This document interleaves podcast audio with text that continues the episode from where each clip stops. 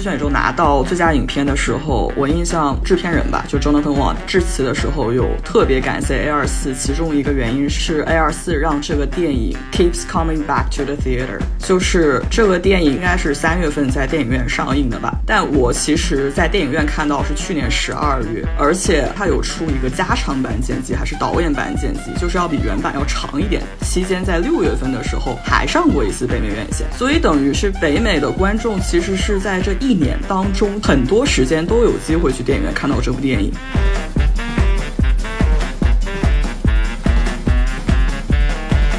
就是我觉得猎奇是一切的认识新文化的、认识新艺术的开始。我觉得现在好莱坞和北美电影市场面对的正是这么一个时刻，他们开始逐渐的发现自己以前忽视了的、不了解的文化、不了解的创作方式和艺术作品。那么现在正在一点一点的尝试去了解它。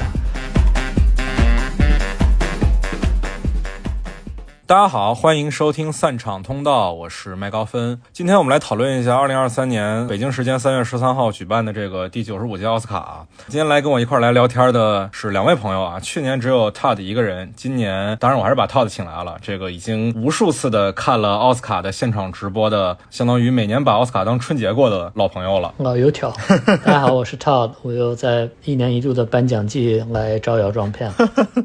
Todd 现在人在纽约，对吧？对你今年应该大部分的影片都是在影院里观看的，对吧？对，去年几乎没有在小屏幕上看过的电影。嗯啊，这个是我们很多内地观众体会不到的这种感受啊。另外一位朋友呢，也是在北美的，是我从听友群里挖来的朋友，我们听友群人气超高的小歪歪老师。大家好，我是 Y，我也不知道为什么我在这里，但我就在这里了。歪老师现在是在温哥华，对吧？对的，今年应该也是大部分的提名影片都是在影院看的，是吧？嗯，对的。好的，好的。我作为一个 除了《阿凡达》都是在小荧幕观看的观众啊，非常有幸跟两位一块儿来聊今年的这届奥斯卡。我们还是先从典礼本身来聊起吧。今年的奥斯卡颁奖典礼，如果我们把它当成一个作品来看的话，两位觉得今年的奥斯卡办的怎么样？因为其实我已经很多年没有看过典礼本身现场了。我上次看典礼还是 Jimmy Kimmel 主持《La La Land》那一年，一七年吧。今年也是 Jimmy Kimmel。对，今年也是 Jimmy Kimmel，因为上一次也是最后颁奖出乌龙嘛，所以今年我印象很深。第一个是他最后典礼结束的时候有一个本届 telecast 没有出意外，啊没有出现奇怪的差错，因为上一届有 Will Smith 的事情。整体感受就是比较正常吧，包括从颁奖的结果来说，没有太大的惊喜，也没有太大的意外。就是今年奥斯卡上热搜的，总算是电影本身了，不是以前的各种乌龙事件，是吧？对的，不是奇奇怪怪的事故。好的，Todd 怎么看呢？我觉得在某种意义上，我们要感谢去年 Will Smith 这个事情，因为他确实是引发了学院的灵魂反思，他们被迫去反思一下，为什么即使是没有这件事儿，这个典礼还是受到了很多批评，主要集中在他们把八个奖项挪到了直播以外，还有颁了这个所谓粉丝最喜爱电影奖那些狗屁不通的东西。扇巴掌这件事儿，无疑是是成为了一个更有效的催化剂，让他们不得不反思究竟自己是哪儿做错。所以他们今年的采取的策略是和过去几年的方向是背道而驰的，那完全放弃了吸引普通观众的目的，而是完全专注于对电影工业本身的致敬。这个在典礼的很多细节上都是能看得出来的。所以我是觉得这个典礼可能是大概过去十年来办的最好的典礼之一。哎，我记得你在我们去年聊奥斯卡的节目的时候说过，你是非常喜欢索德伯格执导的那一届的典礼的。对今年跟那一年，我记得是《No Man's Land》那一年吧，我对还是不敢提中文名啊。那你觉得今年跟那年比如何呢？二零二一年的典礼是受到了很多因素的制约，所以它在很多方面都是一届不寻常的典礼。那 Soderbergh 在制约下努力的去在制作层面上把这个典礼拍的有趣一点，但今年就是更传统，是一个恢复到正常轨道的这么一届典礼。他们各有千秋吧，但如果要说在未来的发展方向的话，那今年电影里无疑应该是更适合作为一个范本啊。也就是说，对于奥斯卡而言，没有消息就是最大的好消息。对，而且我觉得很多时候他们追求的这个收视率，并不是在他们的掌控之内的。大家不单是不看奥斯卡，大家是不看颁奖礼，包括 Grammys、什么 Emmys 都是收视率在下降。说的更严重一点，大家都不看电视了。对吧？所以这个不是说你奥斯卡在典礼上做出什么花样就能挽救的一个局面。而且今年事实上虽然没有什么花样，但是奥斯卡的收视率反而上升了十几个点。它证明的事情是，大家是否关注一些典礼和你这个典礼本身的制作关系不大，大家还是关注的是被提名的片子。如果有观众缘好的片子的话，那大家不管你这个典礼是什么样，他都会去看。对对对，你像去年，其实我们能想到真正的。啊，在票房上比较有影响力的片子，可能《沙丘》吧，但是《沙丘》其实影响力也相对有限吧。去年我记得没有什么真正的能吸引普通的观众去看典礼本身，所以他们可能才会需要用一些非常可能在我们看来很无聊、很低劣的招数，比如说什么粉丝最喜爱电影奖啊，比如说什么防弹少年团啊这样的东西，来吸引本来不是电影观众的人来看这个典礼。但今年可能确实是因为观众缘好的片子太多了，《瞬息全宇宙》《壮志凌云二》。或者《阿凡达二》这样所有人都会去看的片子，然后他们知道这样的影片被提名的时候，才会吸引到更多的人看，让这个典礼本身确实受到了更多的关注。这可能其实也是奥斯卡最理想的一个情况，因为它毕竟只是一个电影奖的颁奖典礼，它其实还是依托于电影本身的，要有足够吸引人的电影，才会让人想看这个典礼，对吧？其实我觉得今年最主要因素可能真的还是 Everything Everywhere，因为我们去年聊这个片子的时候，它还没有变成如此现象级的一个电影，但是在过去的。十个月左右里面，它获得了大量的粉丝和拥趸。在这个影迷群体和大众群体之间产生了一个可观的交集，激起了很多影迷本身对这个电影的兴趣。所以，我要收视率的话，可能还真的是他是居功至伟啊。这块其实我本来想放到后面来聊的，但是现在确实我比较好奇啊。我们台是做过《生意全宇宙》的嘛，也是我跟 Todd 还有菊哥三个人来聊的。那个时候其实已经这个电影在北美上映有一段时间了，已经几乎快下了，因为它毕竟我们大陆观众能看到，说明它一定是上过。流媒体的了，在那个时候，它的影响力反而没有现在大。那到底是什么导致了这半年以来它的观众缘越来越好呢？我觉得一是《瞬息全宇宙》拿到最佳影片的时候，我印象制片人吧，就 Jonathan Wang 致辞的时候有特别感谢 A 二四，其中一个原因是 A 二四让这个电影 keeps coming back to the theater，就是这个电影应该是三月份在电影院上映的吧，但我其实在电影院看到是去年十二月，并且在今年奥斯卡之前还是。是有很多电影院在重映这部电影，而且它有出一个加长版剪辑，还是导演版剪辑，就是要比原版要长一点。期间在六月份的时候还上过一次北美院线，所以等于是北美的观众其实是在这一年当中很多时间都有机会去电影院看到这部电影。它可能在通过上线流媒体和数字平台之后，它的口碑在社交网络上，它的评分开始爆高。它是去年北美 Letterbox 评分最高的电影，所以当它会再通过这种滚雪球的方式吸引更多新观众的时候，就会有更多的观众去电影院再去看这部电影，然后大家对它的讨论度就会越来越高。因为确实相对其他电影，这个片子还是很 original，就是很原创吧。就大家对它的印象还是会很深，尤其它又是一个聚焦于亚裔群体的一个故事，这些因素加成都是导致了它在这一年的讨论度一直是一个上升的趋势。尤其在各大前哨颁奖的时候，其实它已经表。表现出了一种非常主导性的地位嘛？什么编剧工会、导演工会、制片人工会都拿了奖的，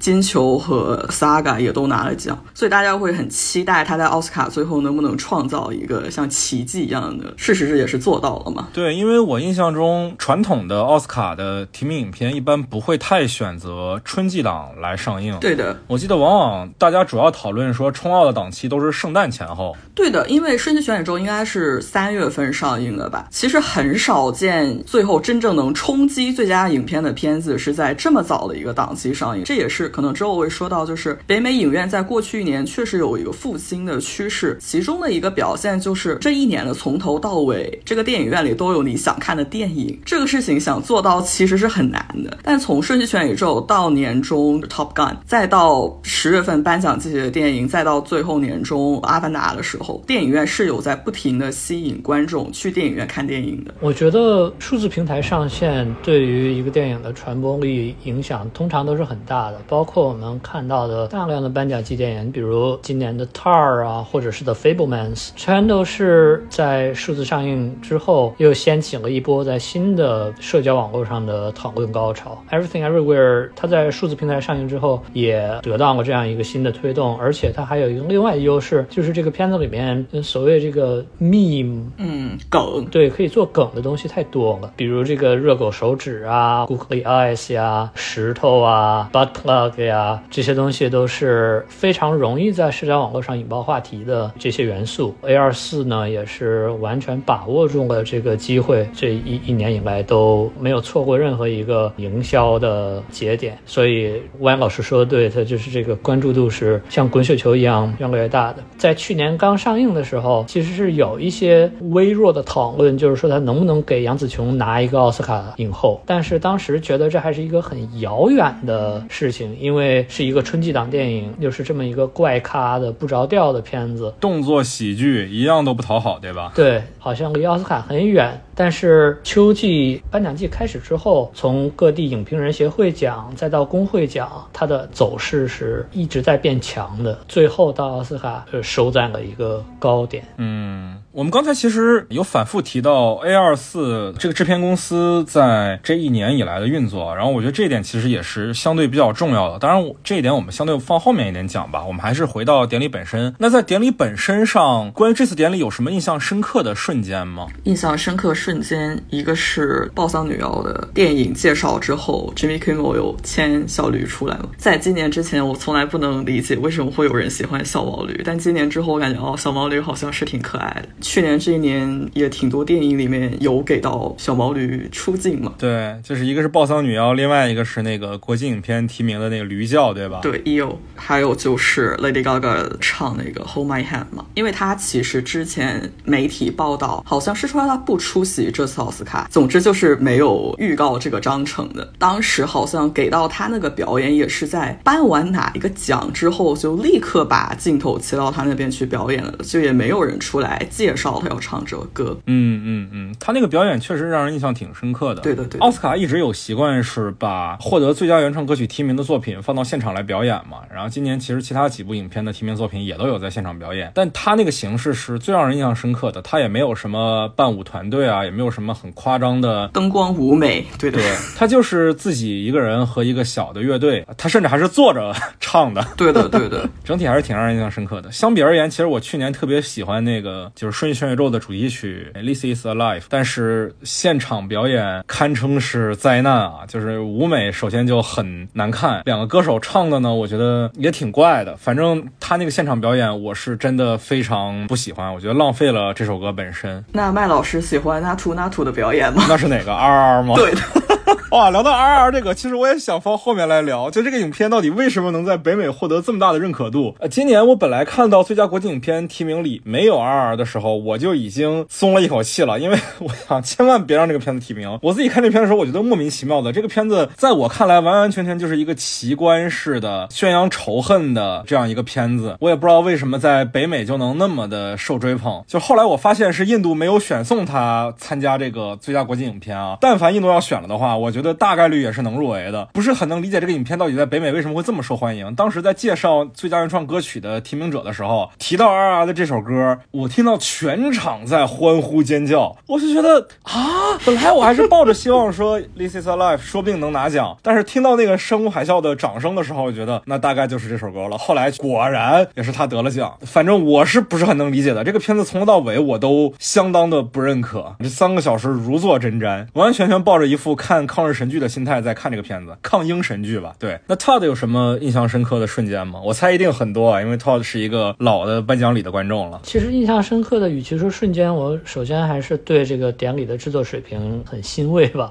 因为就像刚才说的，今年其实是真正体现了他们对电影这个行业的尊重和热情，很多细节上可以看得出来，比如说舞台两侧有那个我不知道中文叫什么，就是那个 marquee，像影院外面的那个写今天上上映哪些电影的字幕版啊。颁完奖之后会把得奖者的名字和对应的影片写到上面，在提名短片上也。花了很多心思，技术奖项都会突出对应的类别，比如编剧奖会展现一页剧本，然后视觉效果奖会展现一些视效的幕后花絮之类的吧。这这是比较常规的操作，但有些年的典礼在这些短片上都是随便直接选取了一些影片中的片段，就显得没有那么用心。更为突出的就是在表演奖的提名短片里面，第一次用了剪辑的手法，而不是专门选出一个表演片段来放。我觉得都是能感受到典礼的制作方对于电影创作者的尊重吧。我是很喜欢这些细节。比如在颁最佳服装的时候，会把获提名影片的其中的一些服装摆在后面呀；颁最佳摄影的时候，还给观众上了一个摄影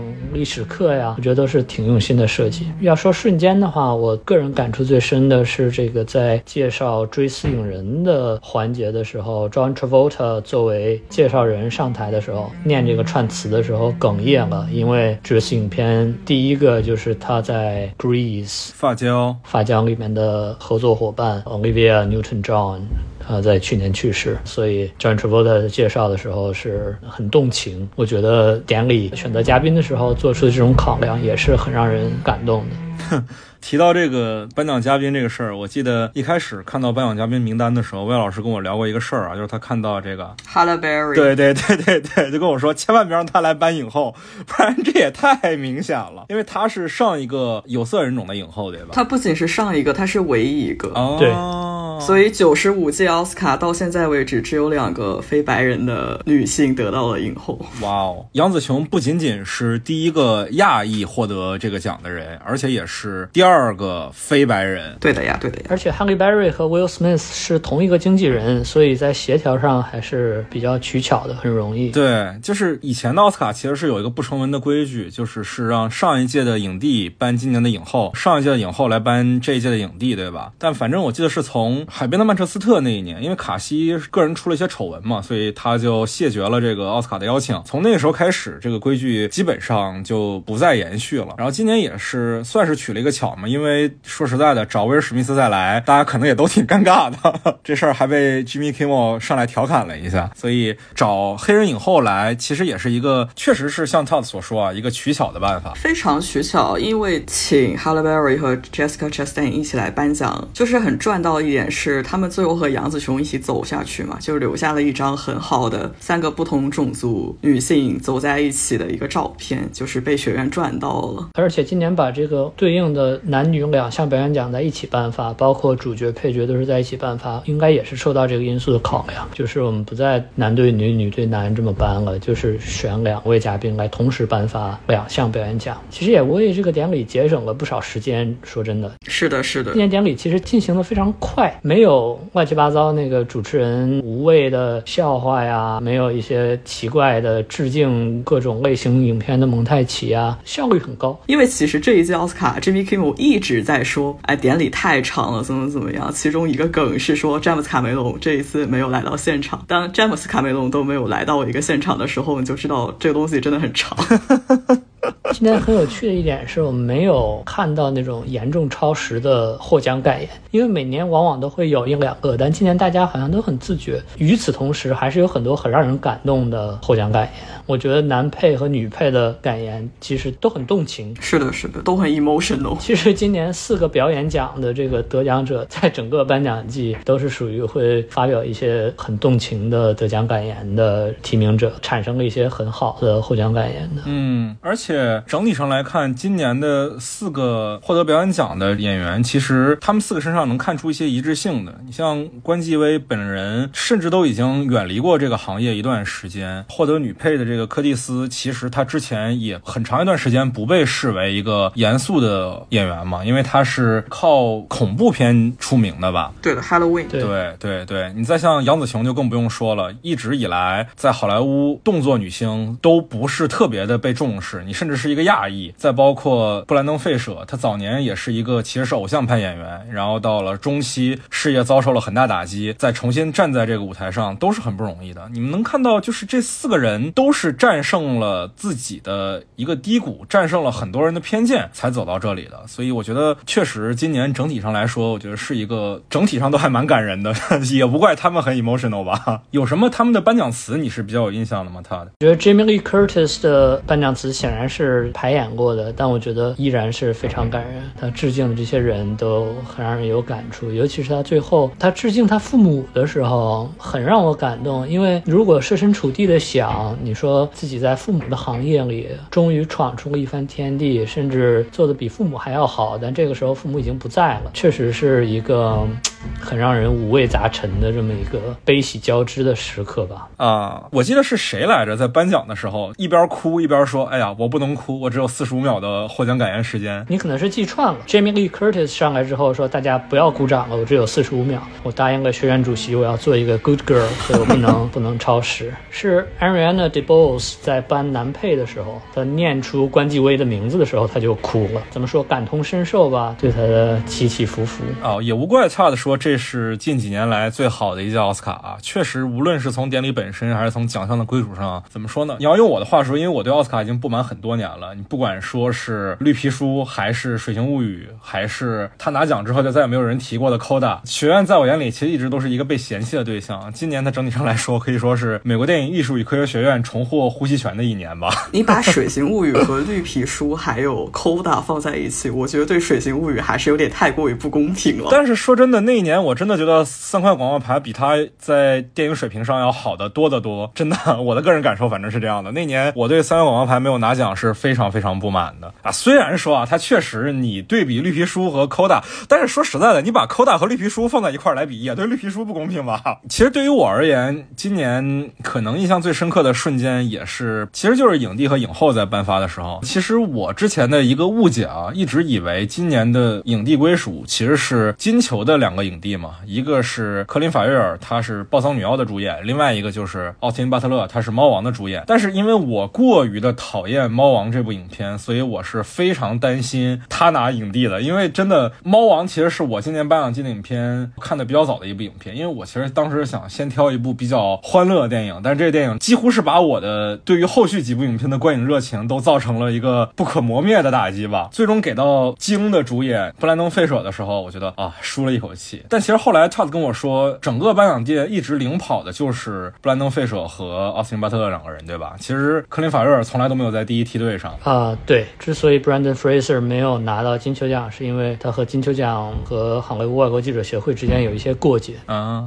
啊，这是什么样的背景呢？Brandon Fraser 的事业在2008年之后，他几乎就销声匿迹了。后来在接受采访的时候，指控好莱坞外国记者协会的时任主席对他进行了性骚扰。他也认为这个事情造成的风波导致他的事业开始走下坡路。这个事情一直没有解决。外国记者协会这个主席本人否认这个指控，外国记者协会也没有对他进行什么道歉。所以他是属于一直在抵制金球奖的。他今年被提名也并没有参加，双方的矛盾比较激烈，所以一直以来都不大可能把这个影帝给他。那但是我更比较好奇，就是他怎么看奥斯汀·巴特勒在《猫王》里的表演？我是觉得，如果学院是可以把奥斯卡影帝给 Rami Malek 的话，就是《波西米亚狂想曲》的主演，对吧？对。那么，如果是给了奥斯汀·巴特勒的话，也没有任何问题，因为他毕竟还在这个片子里有自己真正唱歌的优势。那歌唱的是很好的，但是最佳男主角的这个竞争里面，我还是有更喜欢的选手。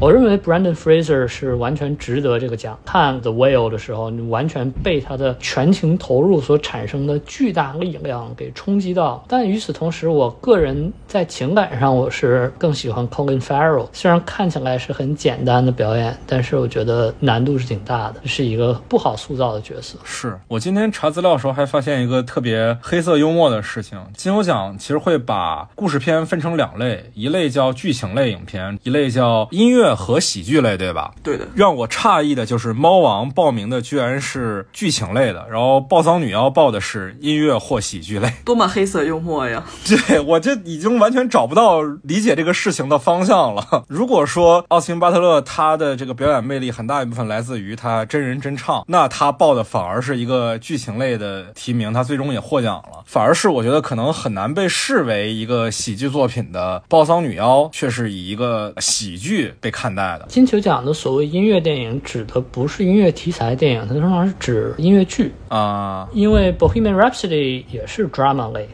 不是音乐喜剧类的，它不是 music，它是 musical，对的，是音乐剧的意思啊。我理解了，我理解了，就是像芝加哥那样的影片，或者说悲惨世界、西区故事，对，West Side Story，对。但其实我想说，爆桑女妖后来报了喜剧类，我也并不是很意外，因为我在电影院看爆桑女妖的时候，前一个小时可以说笑声没有停过，非常好笑啊。那可能就是我在小银幕上看，体会不到这个现场观影的氛围了。对对对，你看你对影帝在乎啊。但我。今年奥斯卡所有奖项里面，我唯一真正在乎的就是影后。从头到尾，最大的希望就是杨紫琼能把这个影后拿下来。对，就是对于很多观众而言，可能这届支持大家看到最后，也是希望说杨紫琼能有一个实至名归的奖项归属吧。这个奖当然啊，我们能看到就杨紫琼本人的表演，肯定我们几个应该都还是比较喜欢的。我记得王老师也跟我说过，说他今年虽然很喜欢泰尔，但是他更支持杨紫琼来拿这个奖，对吧？对对对。但同时呢，背后的历史文化的意义，我觉得这也是不可忽视的啊。这个点我觉得也不用讲太细吧，就是大家肯定都希望从来拿影后，无论是说对于电影工业是正式喜剧片、动作片的演员，还是说作为亚裔群体的一部分，希望得到北美主流的认可，我觉得这都是很有意义的一件事情。那接下来我们来讨论一下今年的这个奖项归属吧。首先，我们肯定要谈到的就是《瞬息全宇宙》，它作为一个十一题七中，几乎把大奖拿了个遍的影片，我们能从他的这次横扫当中看到哪些意义呢？它是否意味着亚裔的族群、亚裔的文化正在进入北美的主流视野呢？我觉得它无疑是代表了这个趋势的，而且是呃这个趋势当中很重要的一个关键的里程碑式的事件。我们从 Parasite 开始，寄生虫，一直到后面过去这几年，不单是奥斯卡吧，包括整个的电影工业和电影观众给亚裔的创作者或者亚裔题材的影片或者亚洲影片的重视。是我觉得到今年可以算是达到了一个小高潮。我相信这还不是终点，以后好莱坞不管是对亚裔影人的接纳、利用和认可，还是对亚裔故事和亚裔角色的表现，我相信都会更好。因为包括 Everything Everywhere 也其实某些方面也是受到了一些亚洲人或者中国人的指责，觉得他们还是有一些刻板印象成分在里面。我觉得这些都是在可以预见的未来会一点一点被克服。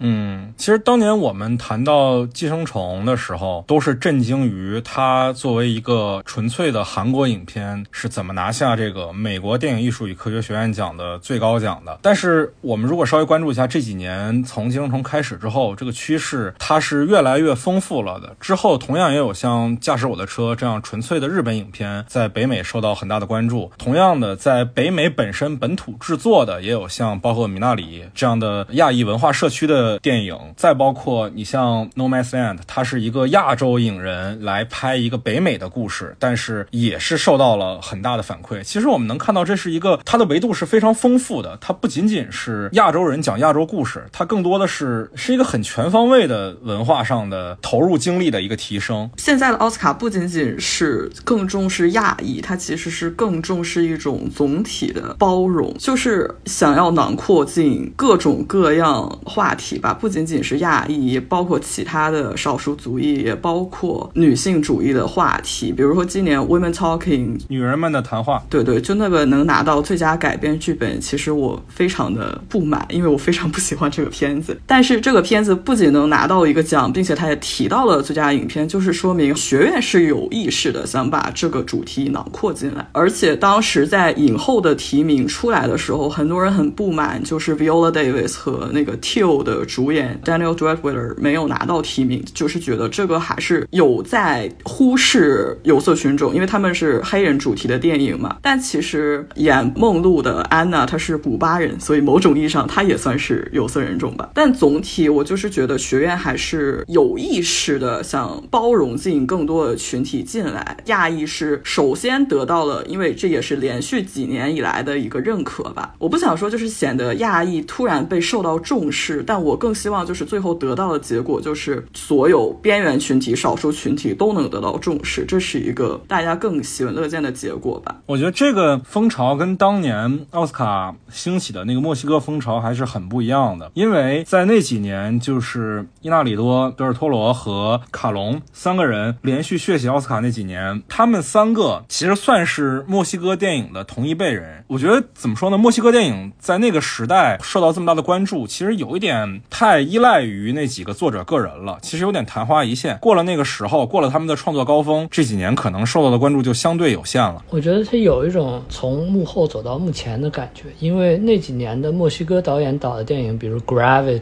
《Birdman》、《地心引力和鸟人》、《The Revenant》啊，对，《荒野猎人》都是美国故事嘛，对，就是这个这个白人演员白人故事。但其实现在吴阳老师说的这个 inclusion，它包括的是不单是对于幕后创作者的认可，也包括对于目前的电影本身讲述的故事、展现的角色的一种新的认识和接纳。对对对，我们回想起来那几年，就是墨西哥风潮那几年，真正有关于墨西哥本身的故事，好像也就一部《罗马》，对吧？对罗马其实也就拿到了导演奖而已，他并没有最终得到影片奖。哇，这我又要骂绿皮书了，但是没关系，那都是过去的事情了。刚才 Todd 有提到说，这里面很多不管说是亚洲的观众、亚裔的观众，都会对这个影片有些指责，说它里面还是含有着大量的刻板印象。我们其实能看到《瞬息全宇宙》里，它的迷影成分里面很多是带有，确实是一些传统的北美观众会对亚洲电影抱有的印象，无论是王家卫也好，还是它里面致敬的成龙式的动作喜剧也好。那你们觉得这种接纳和追捧里面是否带有猎奇的成分呢？我觉得还好吧，我没有觉得猎奇，因为。首先，你要看到这个东西，你才能去相对的学习、接受它。而且，我说实话，我觉得所有能在北美得到非常广泛关注的亚洲题材电影，不管是《寄生虫》还是《瞬息全宇宙》，是因为他们展示的问题可以说是一个相对普世的问题，就是它没有。太大的文化隔阂。那我问一下 R R 怎么看呢？R R 我也不太理解。我觉得 R R 重点可能就是因为北美人真的没有看过这种东西，就是因为我们没有选送长津湖。对，就是这个原因。而且因为 R R 是在网飞投放的嘛，就大家在电视上就可以看。它三个小时，我说实话，我不觉得大家都会有三个小时去电影院看 R R，因为太长了，我的天。但是放在电视上图一乐，大家还是很愿意看这种晚会式的电影，是吗？看歌舞嘛，然后也有一些非常说好听的、具有想象力的画面。好，刚才说到哪里？说到普世价值。对我为什么这么说？是因为因为杨紫琼这次提名，北美影院最近有在重映《卧虎藏龙》嘛？《卧虎藏龙》其实它的内核价值观，尤其就是那个李慕白和于秀莲这条线，其实是很东方主义价值的嘛，就是一种隐忍啊，然后女性古时候受到的这种，you know，然后。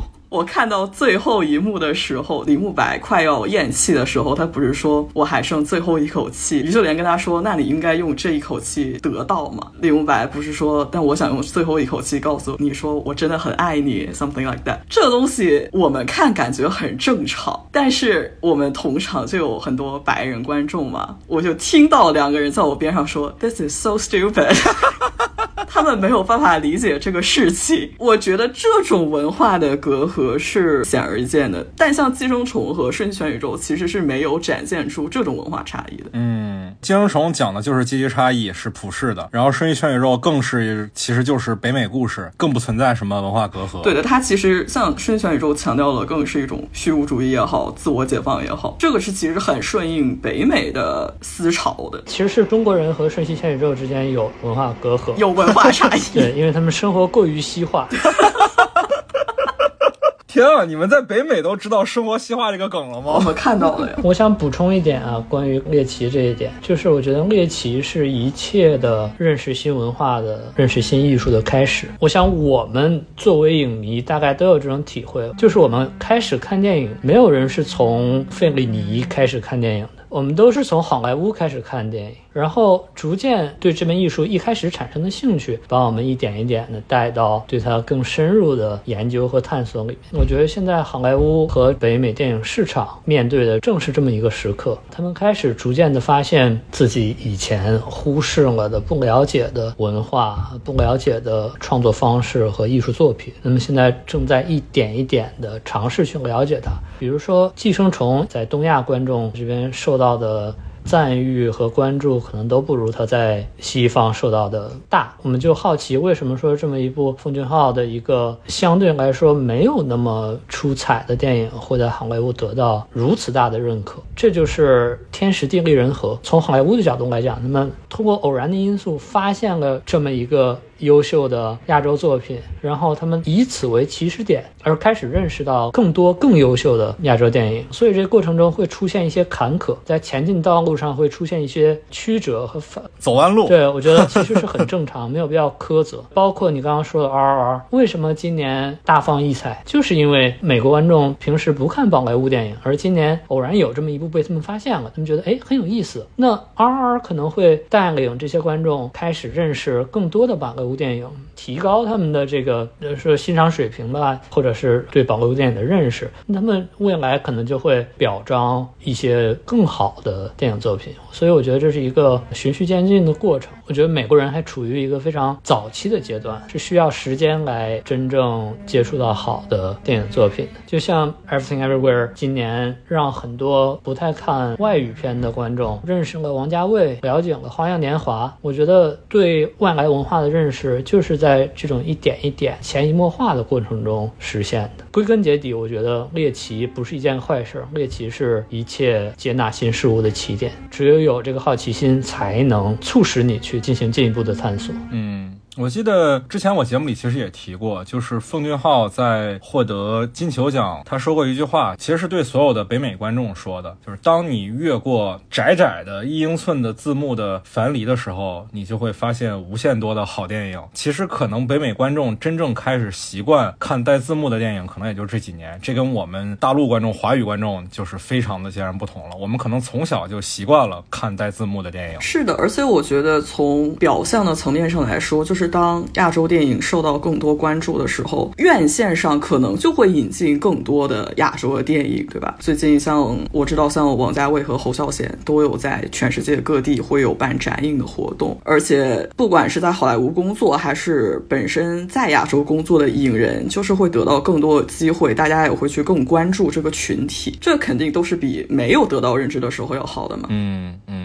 那好，那今年除了《瞬息全宇宙》以外，我觉得奥斯卡上另外一个特别特别值得关注的影片就是《西线无战事》，它可以说是今年颁奖礼的第二大赢家了。它一共有九个提名，最终拿了四项奖。说真的，我个人还是比较意外的，因为我自己在看这部影片的时候，我觉得它其实就是一个比较常规的战争片。到最后，他拿的奖比《一九一七》还要多。说实在的，我个人是比较意外的。那这个又有什么样的因素导致的呢？我觉得就是这个电影。赶上的时机非常的恰好，赶在了一个有战争爆发的年代。战争爆发，你是指俄乌战争吗？对啊，对啊，这个话题可能啊，在国内相对没有那么的主流，大家也已经不太去讨论它了。但是俄乌战争在欧洲，也包括在北美吧，过去一年还是一个会被大家考虑到的问题，一直以来都会有游行啊、募捐筹款，是一个核心大众议题，是吧？可能最近几。个月也不再那么核心了，但还是一个比较随处可见的话题吧。那你相比一九一七，一九一七是一部和平年代出现的反战主义片子，对，而且还是英国人拍的，已经都审美疲劳了的长镜头，对吧？嗯，你要非这么说那也行吧。其实我还是挺喜欢一九一七的。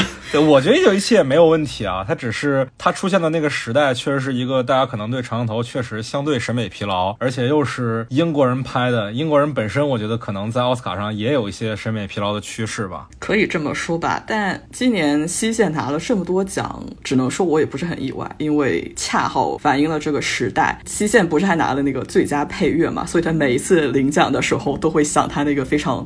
嘣嘣嘣！对对对，这个片子我是在电影院看的，而且是大晚上看的。我就感觉出电影院的时候，我这个满脑子都是这个旋律，而且当时蛮恰好的。我不知道是我们这边电影院仔细计算过还是怎样，影片放映结束刚刚好是晚上十一点。它这个片子的主题不就是十一点停战？对，就还蛮神奇的。但是你要说战争背景的话，那为什么不是其他的战争片来走到它这个位置呢？因为去年战争片显然也不止它这么一部。嘛，对吧？去年战争片很多嘛，Banshees 也是战争片嘛，也算吧。Close 也是战争片，Close 也能算战争片，太泛化了。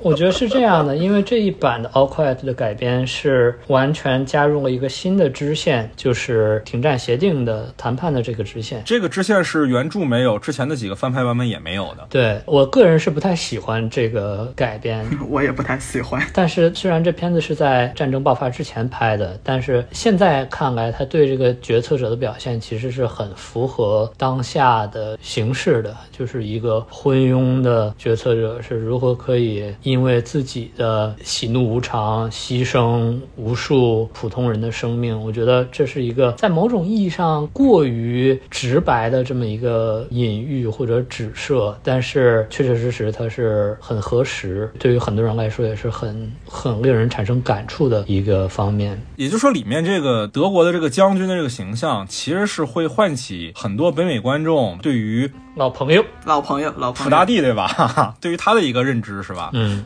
对这个方向我还真没有想过，很有意思。我自己其实一开始在想这个事儿的时候，我以为可能一部分因素是源于我们都知道《西线无战事》，其实无论是在文学史还是在电影史上，它都是一个被反复讲述的经典。但这个经典它其实是第一次被德国人自己翻拍，之前的版本所有的版本都是英语语种的。而《西线无战事》的原著小说，其实在在德国也是有一些比较复杂的历史背景的。他在很长一段时间里在德国是禁书，因为一战结束之后，其实没几年二战就爆发了嘛。在那个纳粹掌权的时代里，像这样的一本反战书籍其实是不被希特勒认可的。而且原著作者雷马克自己三十多岁的时候就已经被当时的纳粹政府迫害，就离开德国了，直到他死的时候都没有再回去过德国。所以相比而言，这本书在德国是有一个特殊的意义与位置的。一直以来，他就没有在德国的影视界得到他。应有的重视，而这一次其实是拨乱反正的契机吧。我本来以为是这样的，但其实像你们这么一说，我觉得好像确实当代的文化因素影响是更大的。我觉得西线在德国文化上也算不上拨乱反正吧。它从出版的时候就已经在德国非常畅销的一本书，因为它提供的视角就是也是一个之前没有被看到的视角嘛，就是一个很普通的小兵。对啊，所以说他才会成为希特勒的眼中钉嘛。对对对对。那讨论完了今年的这个奖项。的归属，我想跟两位聊一聊，说你们觉得今年的提名名单整体上的质量是如何？我觉得二二年整体英语片至少表现的是有超出我的预期，但反过来去年的国际影片我喜欢的其实很少，但英语片基本都维持在我心里七分甚至往上的一个啊，除了猫王是吧？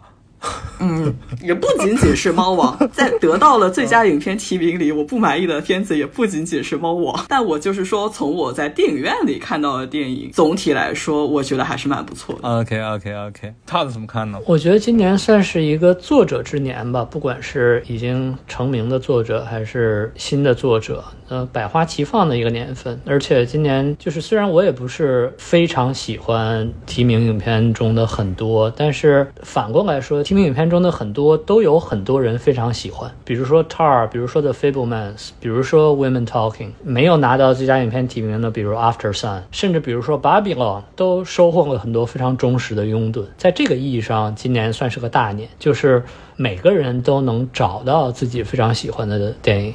那刚才其实提到了，你比如说像《After Song，》，中文名叫《晒后假日》啊，虽然它没有获得最佳影片的提名，它也提名了最佳男主嘛，对吧？那在这些未获最佳影片的提名的作品里面，你们有没有觉得哪些是比较可惜的？呃，我提一个，你们今天有看那个 White Noise 吗？啊，我看看了，我还挺喜欢的。觉得 White Noise 其实是一个不知道为什么今年评价不太好的一个片子。我觉得在未来的若干年内可能得到重新的审视。我觉得甚至有可能被认为是一个荒谬主义的杰作。我觉得他把那个书，据我所知，应该改编的是挺出彩的。啊，那这个歪老师我不同意见了。我就是很不喜欢《White Noise》这一版电影的改编。其实我之前对这个片子期待值非常高，因为我很喜欢诺恩·邦巴，就是这个片子的导演。诺亚·鲍姆巴赫，这个影片的中文名叫《白噪音》。对的，对的，这个导演之前的大多数电影我都还挺喜欢的，尤其《婚姻故事》嘛，我非常喜欢。我觉得他其实是更擅长于拍正常的家庭小品，可以这么说吗？《白噪音》是一个这个原著的气质非常的与众不同，就是它是一种荒诞、非常黑色幽默的一种东西。但我觉得荒诞和黑色幽默形式并不能很好的体体现出它的这种与众不同，因为它听起来很类型化。然后在这个片子应该是在威尼斯首映的吧，当时的场刊评价就非常糟糕，我还是有点意外的。看的时候我就是觉得这个片子不太像鲍姆巴赫拍的片子，它像它的风格上让我想起韦斯安德森，当然也是他的好朋友，但最后呈现出的效果我非常不喜欢。其实他在文本的处理上还可以，但是他呈现出来的气质就与我预期的气质非常大相径庭啊！你是原著党，可以这么说吧。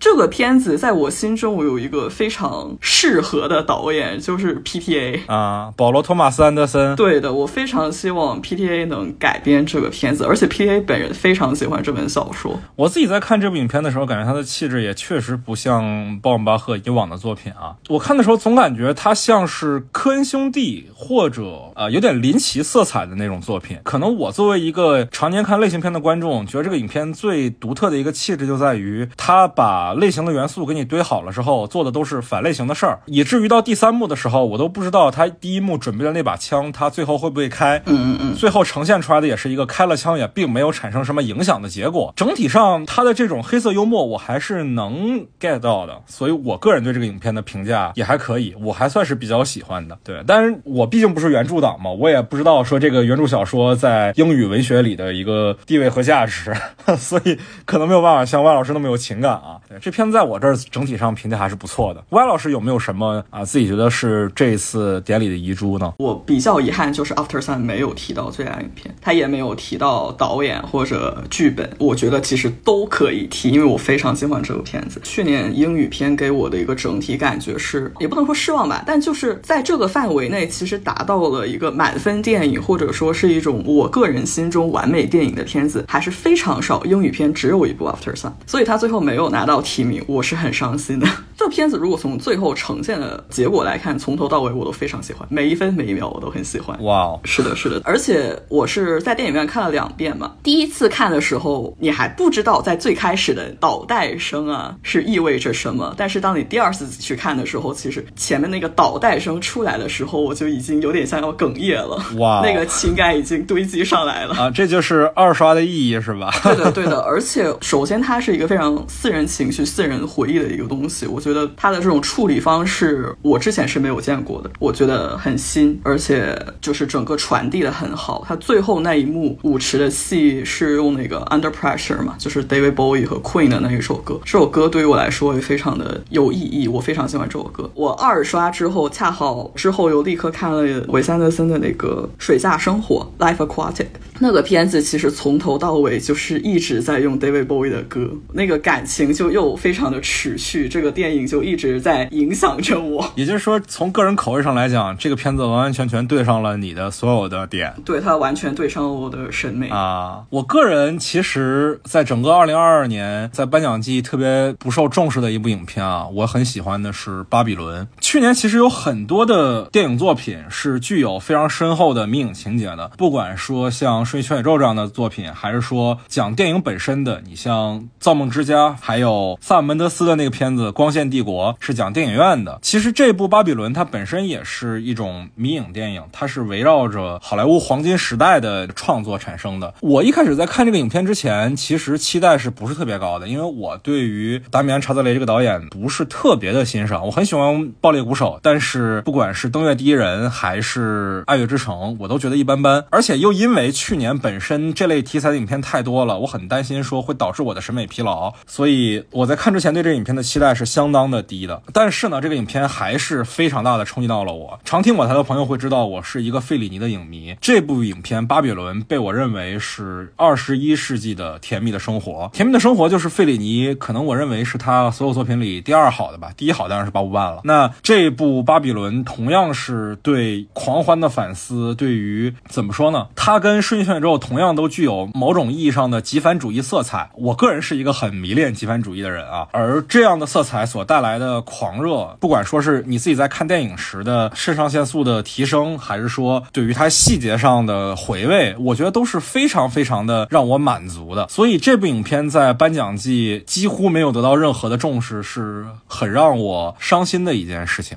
我觉得这部影片是去年所有的带有迷影情节里的影片里，我觉得做的最好的吧。尽管我很喜欢《瞬息全宇宙》啊，我给《瞬息全宇宙》也是一个几乎是满分的评价，但是在命情节这一件事情上，我觉得《大面朝子雷》啊，真的是完完全全是另外一个层次的东西。就是最后男主角经历了世事沧桑，从重新坐回电影院，在看到整个影史，不单是黄金时代以及黄金时代之前的那个混剪的时候，你看到整个影史在你面前展开的时候，不管是你是作者导演，你是看文艺片长大的人，还是看类型片长大的人，你都能在其中找到那个击中你的瞬间。哦，真的非常非常打动我。我在这个影片里，我能看到他是一个对电影有热爱、有狂热的人，但是在之前的影片，我顶多能感受到他对爵士乐的爱。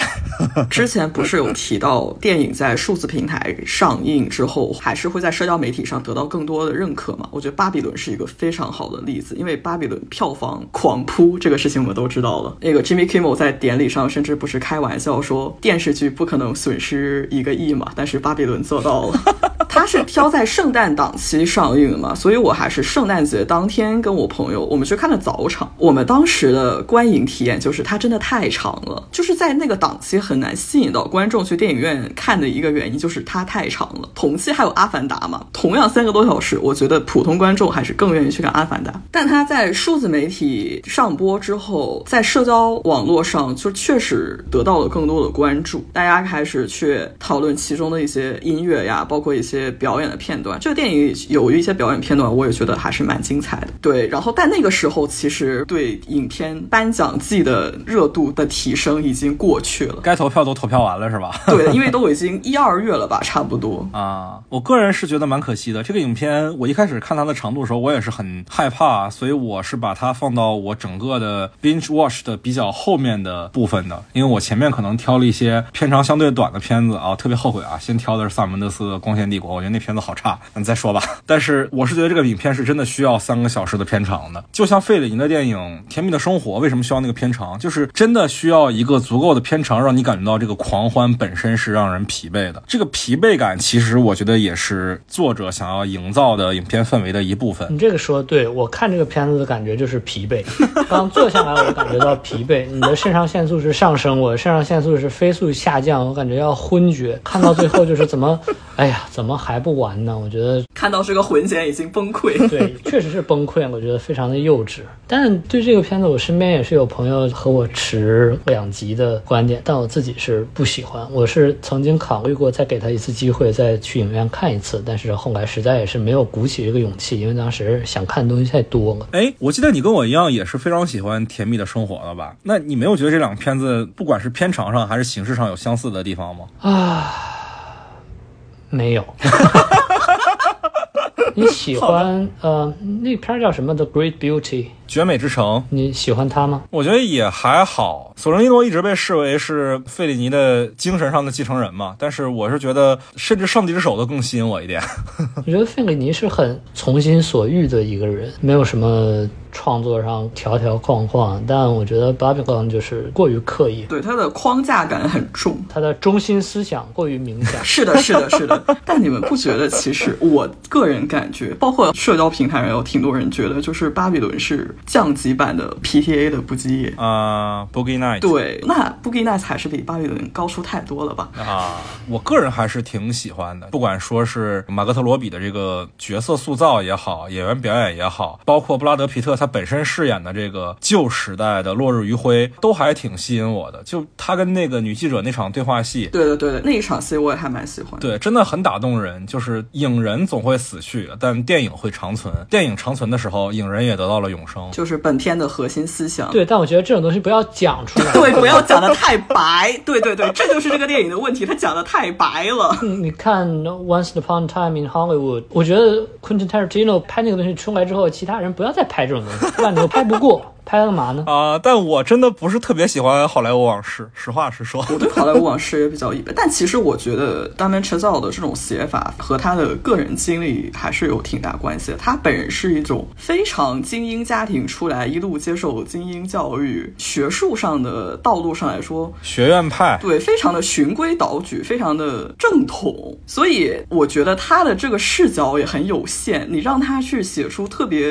out of the frame，就是非常出格的东西。他好像也写不出来，能理解，能理解。哎，我今年还有一个我觉得比较可惜的提名上的算是遗珠吧，就是我个人其实挺不满今年的最佳摄影的那些提名影片的。我印象中其实《西线》最后拿奖了嘛，然后罗耶·狄金斯又毫无意外的提名了一次。虽然我觉得《光线帝国》这个片子在摄影上也只是他的正常水平，没有什么出彩可言。当然，他正常水平确实也够提名啊，这实话上讲。但是去年在摄影上给我最大的在摄影观。念上有提升的影片是《金发梦露》，虽然这个影片的质量确实有限啊，但是我是觉得连《猫王》这样的影片都能提名摄影奖，那《金发梦露》完完全全也值得这个提名，而且它真的是我个人觉得去年在摄影上最好的一个影片。安德鲁·多米尼克这个导演嘛，他本身是很依赖视听的，无论他之前的《神枪手之死》也好，还是《温柔杀戮》也好，本身的视听语言其实都非常的丰富，而这种丰富在这部影片里其实是达到了一个极端，他在很多地方都有用特别别出人意料的视听。语言，我记得有一场是梦露在花丛中对自己腹中胎儿说话的一场戏，他甚至所有的镜头都用那种极端夸张的成焦镜头来拍，然后靠镜头的呼吸效应和极其长的焦点的变化来制造一种私密感。这种视听语言，我之前在正经的主流电影里从来没有见到过，而这样的先锋性的视听语言，在他的这整个影片里是随处可见的。所以我觉得这个影片在摄影上没有得到应有的重视，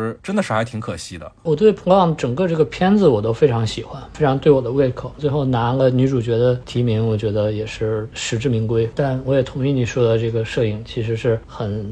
我觉得他甚至可以拿剪辑，嗯嗯嗯。但是说实在的，我们男性观众夸这个片子有点危险啊。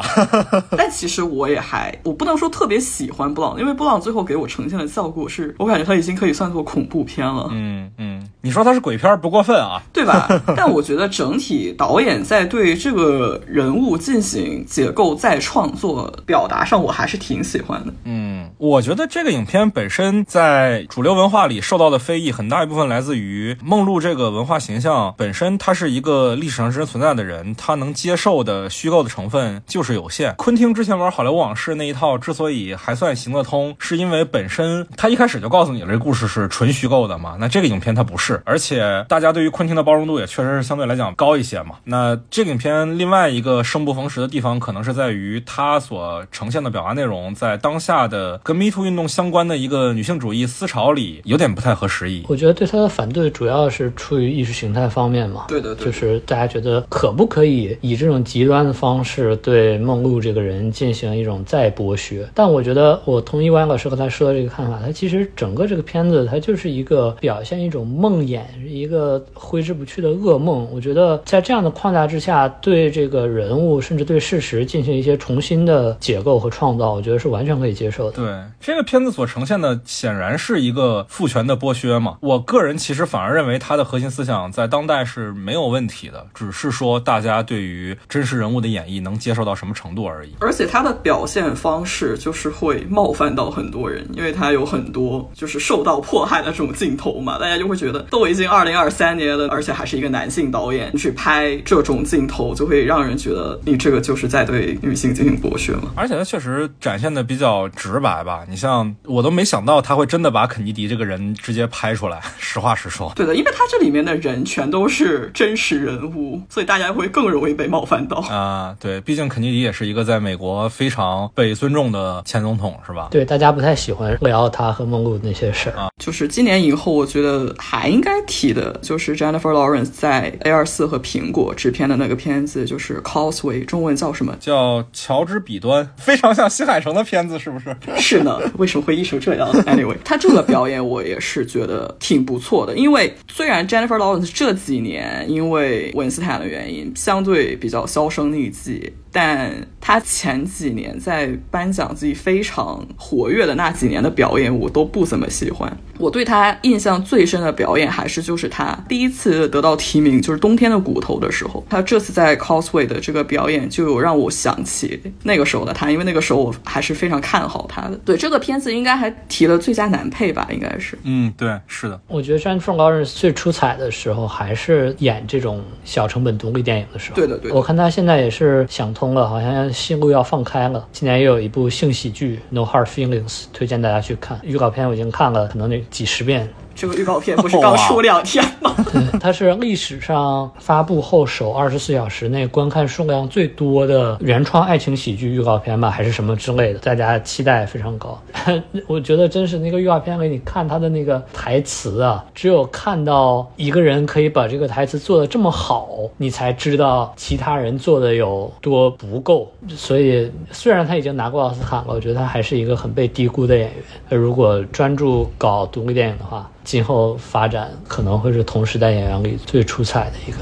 嗯，今年最佳国际影片没有提名的一个电影，也是我非常喜欢的，就是伊朗的《No Bears》，中文叫《无熊之境》。它没有被提名的原因，当然是因为没有被当局选送。但是我觉得，身处在这样的一个环境中的导演，很容易由于受到种种的限制和迫害，产生一种自怜的或者一种愤怒。的情绪，然后他通过电影把这种情绪表达出来。但是 No Bears 啊，表达的是一种作为一个处在这种困境当中的导演，他对自己的创作方式反倒是进行了一个很冷静的反思。我觉得非常难得，这是大师手笔。如果是当局选送这个片子的话，我觉得他是毫无意外会提名的。嗯，这个片子的导演加法帕纳西，其实在伊朗算是一个比较敏感的人物。他曾经因为一些社会言论和创作。题材的敏感被伊朗当局是限制出境了。首先说，我是现在还没看这个影片的，因为 No b e r s，我印象中还没有出资源啊。但是他之前有一部影片是拿过金熊奖的，就是出租车嘛。他之前的出租车我是看了的，就是出租车这个影片，它本身我个人就能看出一些怎么说呢？刚才 Todd 其实有说过，说很多创作者在受到不公正对待的时候会有愤怒，会有不甘，然后他的影片会被这种情绪所裹挟。但是其实看出租车的时候，我觉得这个是非常。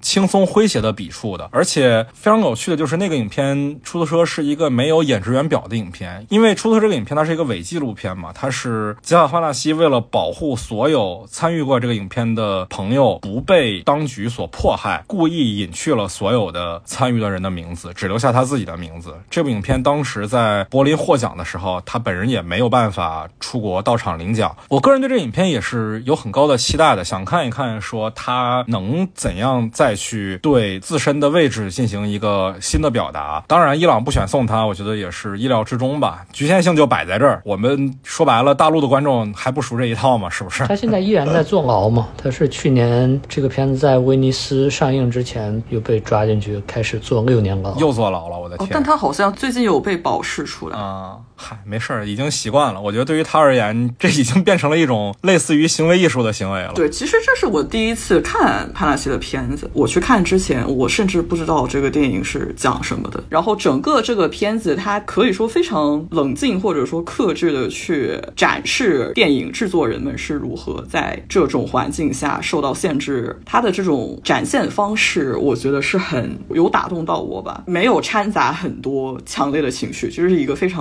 冷静的一种表达方式，让人感觉到了那种你说残酷也好，悲哀也好，尤其像我们中国人是可以能共情到的。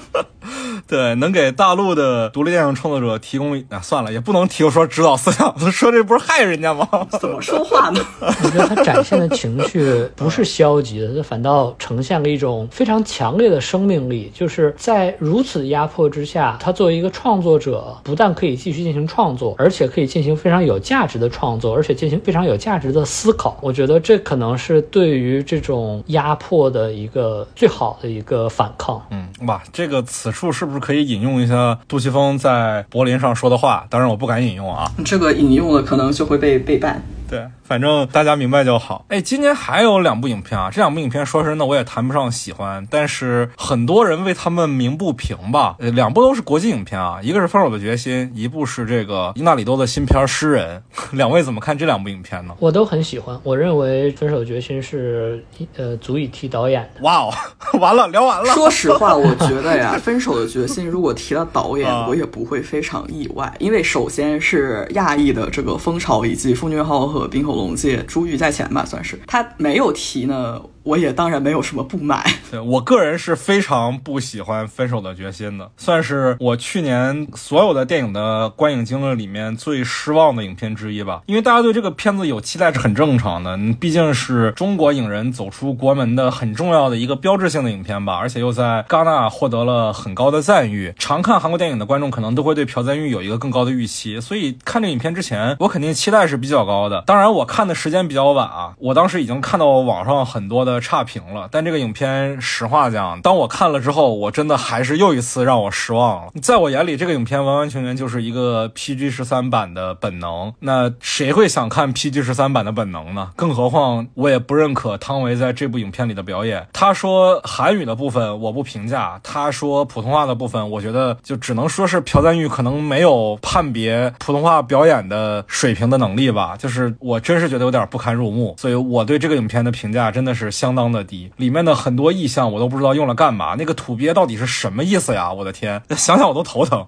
泡泡老师夸一夸 啊，我就不夸了，我就对他没有那么强烈的感情，但我觉得他拿个最佳导演是应该是实至名归的。哎呀，那我觉得这影片里面那些蒙太奇啊，一些啊巧妙的剪辑的部分，我觉得都挺幼稚的。我实话讲，也没有看出朴赞玉在这部影片里的导演工作有多么的卓越。对，我觉得他视觉的呈现上来说，和他之前的东西没有太大的升级。而且我也不喜欢《分手的决心》嘛，一是因为我也觉得汤唯。的表演很糟糕。其实两个人的表演我都觉得挺不具有信服力的。你想讲一个爱情故事，却主演两个人没有表现出这种，至少在给我的观感上没有让我觉得这个事情是我可以理解的。虽然朴赞玉本人有否认说他有借鉴《Vertigo》就《迷魂记》，但事实上就是我觉得很多人看了他都会觉得他非常受《迷魂记》的影响。而且他在精神内核上给我的感觉是不如朴赞玉之前有一个电影叫《蝙蝠》，我还蛮喜欢蝙蝠的。那诗人呢？诗人两位怎么看？你怎么看？我个人是直白点说，就是我没那么喜欢。我可能又要提费里尼了啊，毕竟是费里尼的影迷。就是很多导演在经历到自己的人生的某一个阶段的时候，都会有像费里尼拍《包办》那个时期的感受，就是想拍一部关于自己的电影，把自我投射放到最大，讲自己的可能算是已经拥有了一定社会地位，已经在文化界。享有盛名的身份的人如何去对自己的身份做解构？那我会觉得，首先是这类的片子我看的太多了，它不算是里面做的好的。伍迪·艾伦有一个片子叫《星辰往事》啊，他在那个片子里面更加直白的去致敬了费里尼，也更加直白的去对自己做了剖析。那相比而言，我觉得伊纳里多在这个片子里做的东西都太意料之中了。巴尔德我还挺喜欢的，我比较吃这个导演自我剖白的这一套表现出的。困惑、迷茫，很真诚，我还是有被那个片子打动到。嗯，呃，另外一个原因我没有那么喜欢这个影片，是因为它里面提到很多墨西哥文化的部分，坦白讲没有办法太共情。为什么我很喜欢《包布办》？是因为他的那个创作焦虑是我经历过的。创作焦虑，我觉得对于很多的创作者而言都是共同经历过的。那个东西很真实，包括作为男性心里的一些卑鄙的地方，他都能很直白的解构出来。而诗人这个片子，墨西哥文化那部分确实是很难去共情到。但我觉得他作为一个站在一个外来者的身份上，他产生的创作焦虑，应该也是很多人，包括华人导演在好莱坞闯荡的时候会遇到的一个问题。让我看到了我之前不了解他的一面吧。嗯。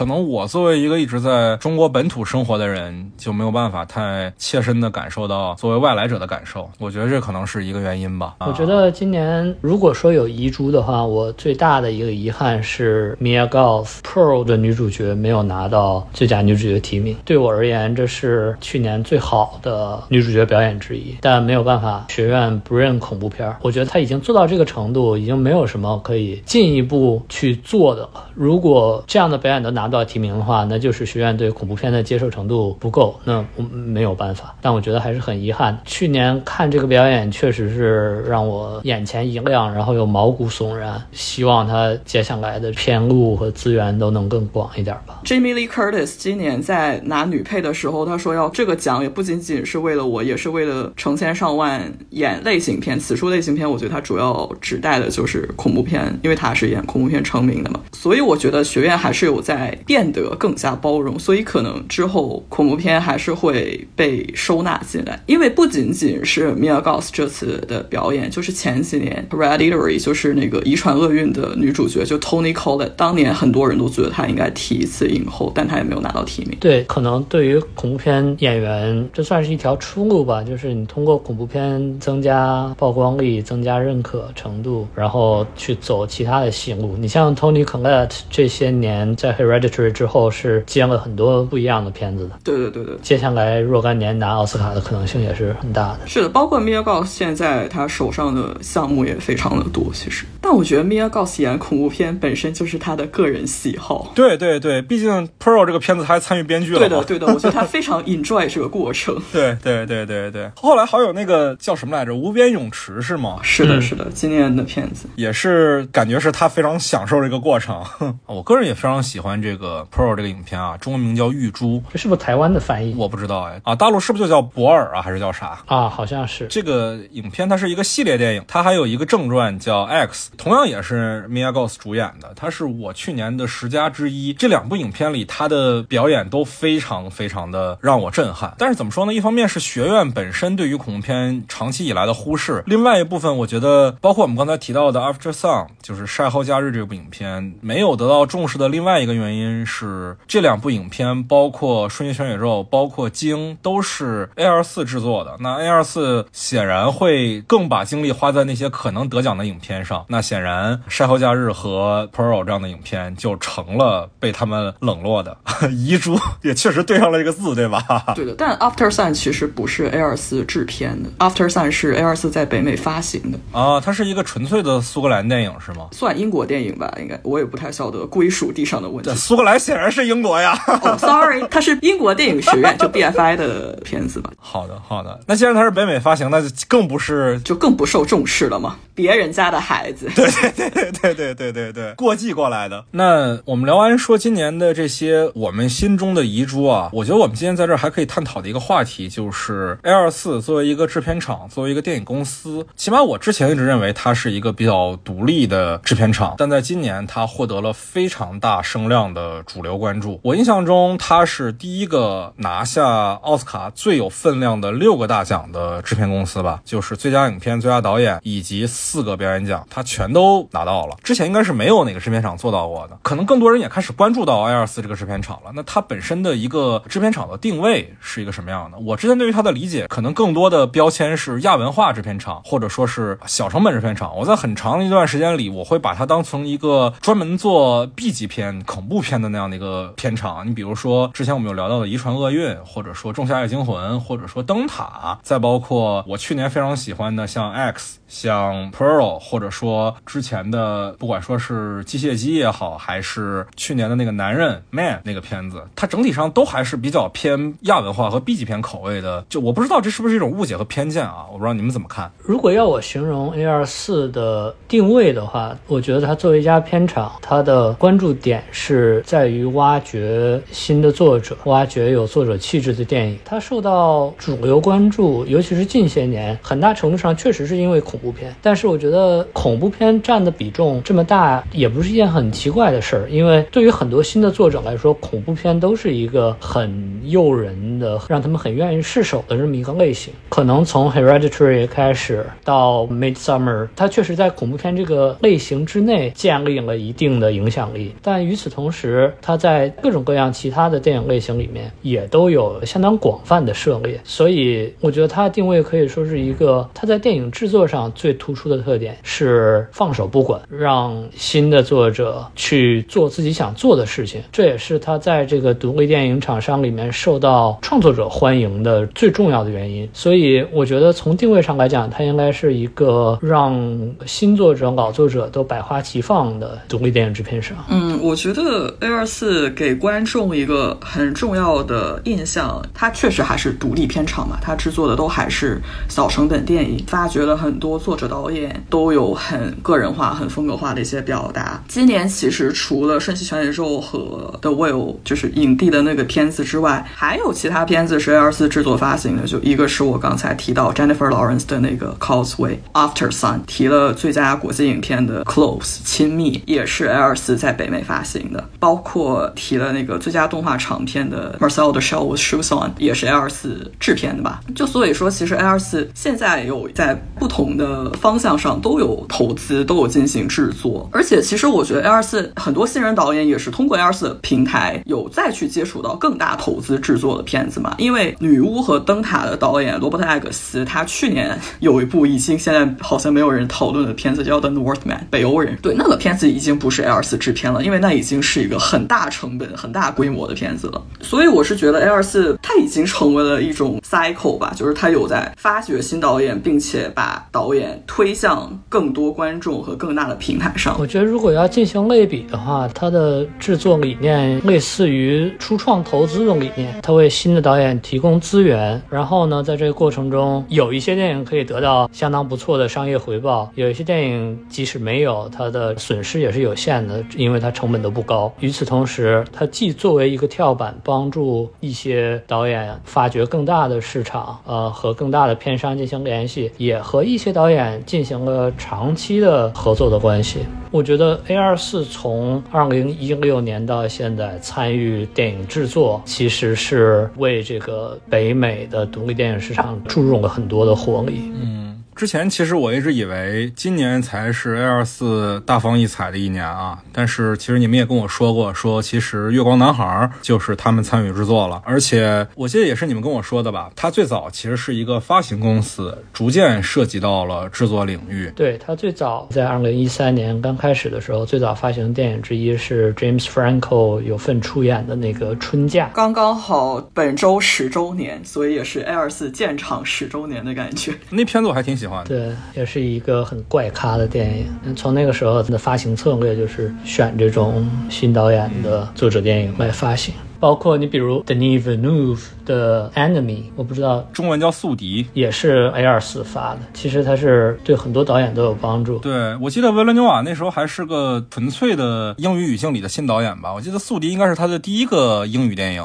宿敌和囚徒好像是同一年出的，都是他开始做英语片的。对对对，但宿敌好像还算是加拿大电影，我记得，因为他在多伦多拍的。对，宿敌是加拿大电影，但是宿敌拍的比囚徒要早一点，但确实上映是同期的。对的，对的。而且 A 二四最初得到影迷关注，其实是因为他们以剪预告片剪得好而知名。A 二四给我印象最深的一年其实是二零一七年，就是说到剪预告片，A 二四剪预告片最成名的一个是《圣路之死》，就是 Yorgos Lanthimos 那个片子，他之前龙虾也是 A 二四制作的嘛。《圣路之死》的预告片会给人非常强的印象，就是它的音乐、它的剪辑，我到现在大家都记得非常清楚。我也就是想说，A 二四是一个很少见的制片发行方这种厂牌会。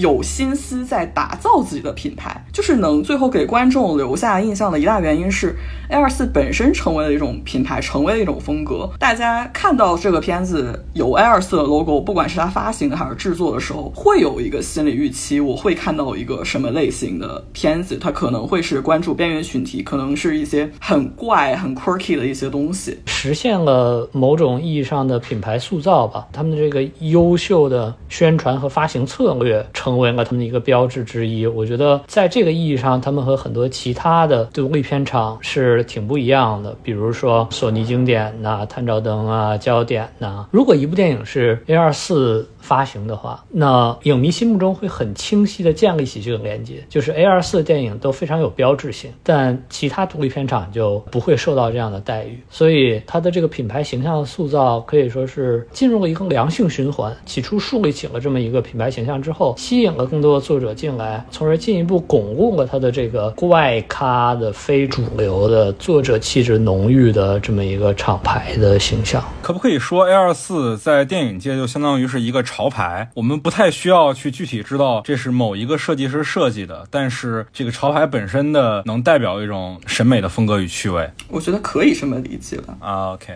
那还是蛮别致的，因为其实很少会对制片厂有这样的感受。我其实比较好奇一个地方啊，就是刚才 Todd 有说他的一个特质就是让作者自由的去发挥。那 A 二四这个片场，它在这个过程当中是如何保证品控的呢？毕竟，如果让作者的随便发挥的话，那你也不知道最后会拿到一个什么样的成片嘛。就品控这个事情，当然有一部分是在接项目的时候决定的，对吧？在 pitch 阶段决定的，他在选择项目的时候会有一定的标准。如果在对项目的筛选上足够严格的话，那后面的品控其实不需要特别担心，因为它在商业上的可损失的余地不大。A 二四主要的出品的电影，呃，成本都太低了。它每年其实 A 二四在北美院线上映的电影非常。多不单是在大院线，有些是只在小的独立影院放啊，有些是和流媒体合作。像刚刚提到的《White Noise》也是 A 二四电影，虽然它是 Netflix 电影，但它是 A 二四制作的，由 Netflix 发行，所以在收回成本上的压力没有那么大。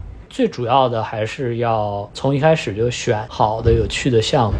那在这一次在奥斯卡上大获成功之后，A 二四它之后，我不知道两位会不会担心它身上的独立气质会不会有所折损？因为起码在很多导演身上，我们是能看到的。本来这个导演他是很有个人风格的作者，在获得了主流认可之后，他的个人风格就不再像以前那么锋利了。那作为一个制片厂，我们需要对 A 二四有这样的担忧吗？我觉得这是一个很普遍的风险吧。小的独立制片厂开始进行扩张，那么尤其像 A 二四这种做小。做精的策略可能就无以为继，出品电影可能也会变得更加同质化。他们现在已经开始涉足电视领域，最近几年爆红的《Euphoria》也是他们的出品作品，国内叫《亢奋》，对 HBO 的电视剧。他们现在也在扩张，也在募集更多的资金，也有开始扩展到其他国家，可能开始要制作外语片之类的东西。所以这当然是一个很主要的风险。但是我觉得，起码从现在而言。他还没有展现出要变成大片场的野心。嗯，我基本同意超老师之前说的。但 A 二四去年有新融一轮资，应该是他们在初创阶段之后第一次融资，所以他现在有多两个合伙人，因为是这一次等于是股权投资嘛。然后 A 二四至少在目前，在我看来不太会成为一个主流，比如说像六大那样的片场。一个很细微的原因是 A 二四的总部是 base 在纽约的，就它不是 base 在好莱坞的一个片场，就纽。纽约的气质就是更知识分子，对吧？不能说更知识分子吧，但肯定不会是像好莱坞那么流水线或者说很工业化的一种发展方式。它现在的风险确实就是像刚才涛老师说，他可能影迷会担心它变得很同质化，因为就像我刚才说的，当 A 二四本身形成了一种标签，大家在看到一部电影是 A 二四出品的时候，你就会已经有一个预期了，那就说明这个风格已经深入人心了。我记得之前在 TikTok 上有一个很红的视频。就是教你如何拍一部 A 二四式的恐怖片，就是他把 A 二四很常用的一些点呐或者套路啊，就甚至他已经可以被总结出这种一个模式的时候，就会让人有一点担心吧。但当然，从去年看到的恐怖片，不管是那个 Man 还是 X 那个系列，我都还是觉得还是蛮不错的。但同时，就是 A 二四每年还是会出品很多大家不会关注的电影。我相信去年 A 二四发行是顺。全宇宙的时候，肯定也没有想到这个电影最后能这个样子，对吧？就不管是从商业上还是奖项上，都得到了一个非常大的成功。是他们要有更大野心，他们就不放三月了，对吧？对啊，对啊，它应该是在西南偏南首映的嘛，就是一个非常独立、非常怪的电影节，不是去什么欧洲三大。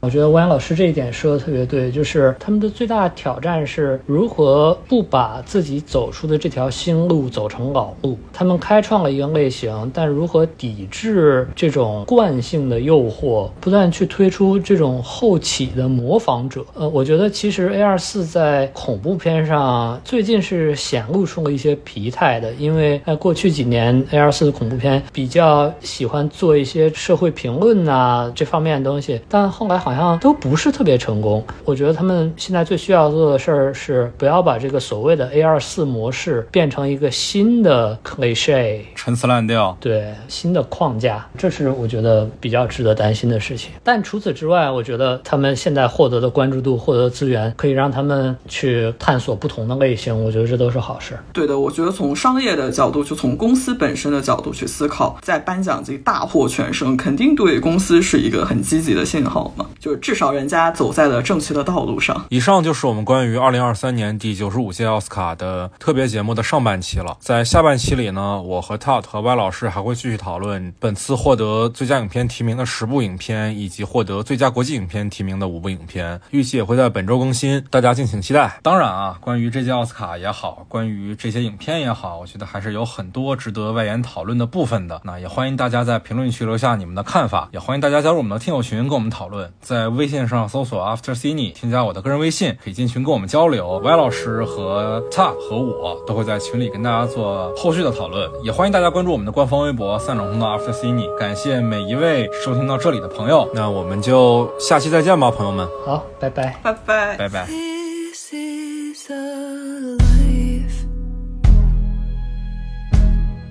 free from destiny.